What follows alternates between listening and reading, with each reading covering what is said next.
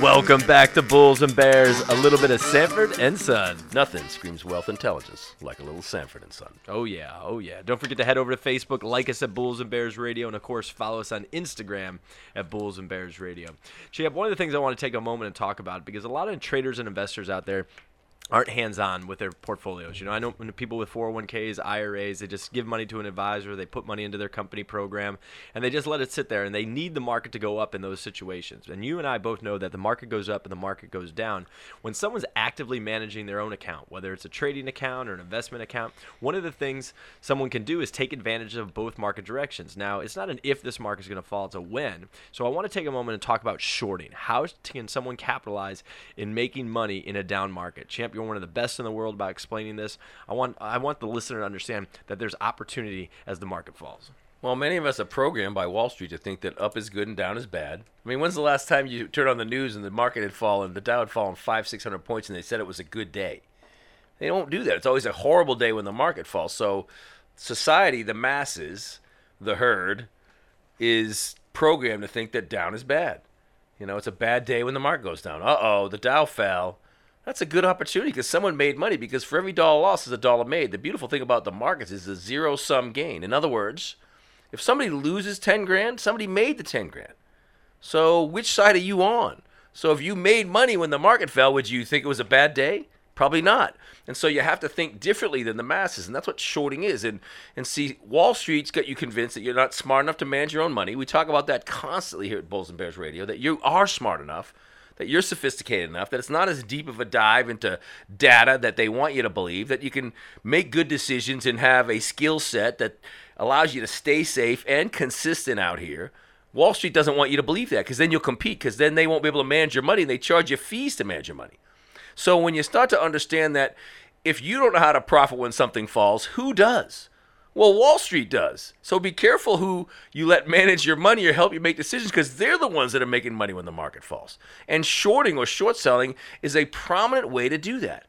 And if you think about 2008 when the market fell um, over 50%, people lost their shirts and other people made millions and billions because it's simply a transfer of money. So when price moves up or down, both are good if you know how to trade both directions. And shorting allows us the ability to make money when the market falls. Well, exactly that. It, it, allows you to make money when the market falls. Now, when you go to short, champ, a lot of people don't understand that when you open up a brokerage account, you know, a professional grade broker dealer account, you have you should have three buttons. You should have a buy button, a sell button, and a sell short button. And the problem is a lot of uh, you know retail brokers don't have that short sell button. So sometimes people just need to go to a different broker for them to even have this opportunity. Yeah, because if, if your broker doesn't give you the opportunity to make money when the market falls, then you can only make money when it goes up. So now you have to be extra great at picking winners. And see, for every move higher, there's a move lower. Tradition states that, you know, things get overvalued, undervalued, and fair valued. So wherever price is, it's not going to stay there. It's probably going to go higher or lower. And you have to understand that when those price changes happen, there's opportunity to profit from those price changes, even when price falls. Now, let me talk about shorting or short selling because a lot of people get confused. Let's just say you open an account with Merrill, uh, I don't know, whoever, E Trade, and you open an account with E Trade, and you put ten thousand bucks in it. To, you want to be a trader, and you found XYZ stock, thirty-four dollars a share. Now you believe it's going to go to twenty-eight. Now it's at 34 right now, but you really believe it's going to go to 28 for some reason. And whether you're right or not is irrelevant. You believe it, so you're going to make a decision. So you decide that you want to short the stock at 34. Now, this is what shorting means you're selling it even though you don't own it. And that's where people get confused. They say, Champ, how can I sell the stock if I don't own the stock? And that's a good question. Well, your broker owns the stock. And they're going to allow you to use their inventory, their shares, to sell at, into the market at 34. So they're going to loan you the shares. You're a client of theirs. You have a brokerage account with them. They loan you the shares. Now, if the trade and transaction goes for a period of time, they will charge you an interest rate to, for the use of the shares. But here's what I want you to understand. They're loaning you the stock and you you're selling it into the market at 34. So you don't own it, but you're selling their shares into the market at $34 a share. That money comes into your account. Now you have to hold that money because what do you think is going to happen? Well, you think it's going to fall to 28. When it falls to 28, you then buy it with the money that you took in when you sold it at 34. You buy it back at 28.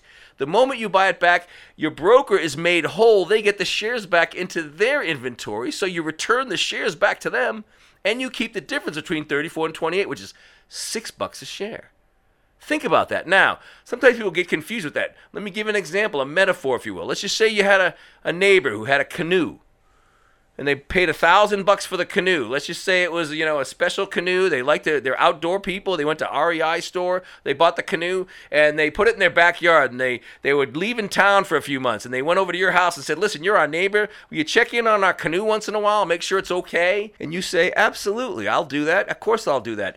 And so you decide that you're going to watch their canoe and it's worth a thousand bucks. It's just sitting there. They own it. You don't own it. It's in their inventory.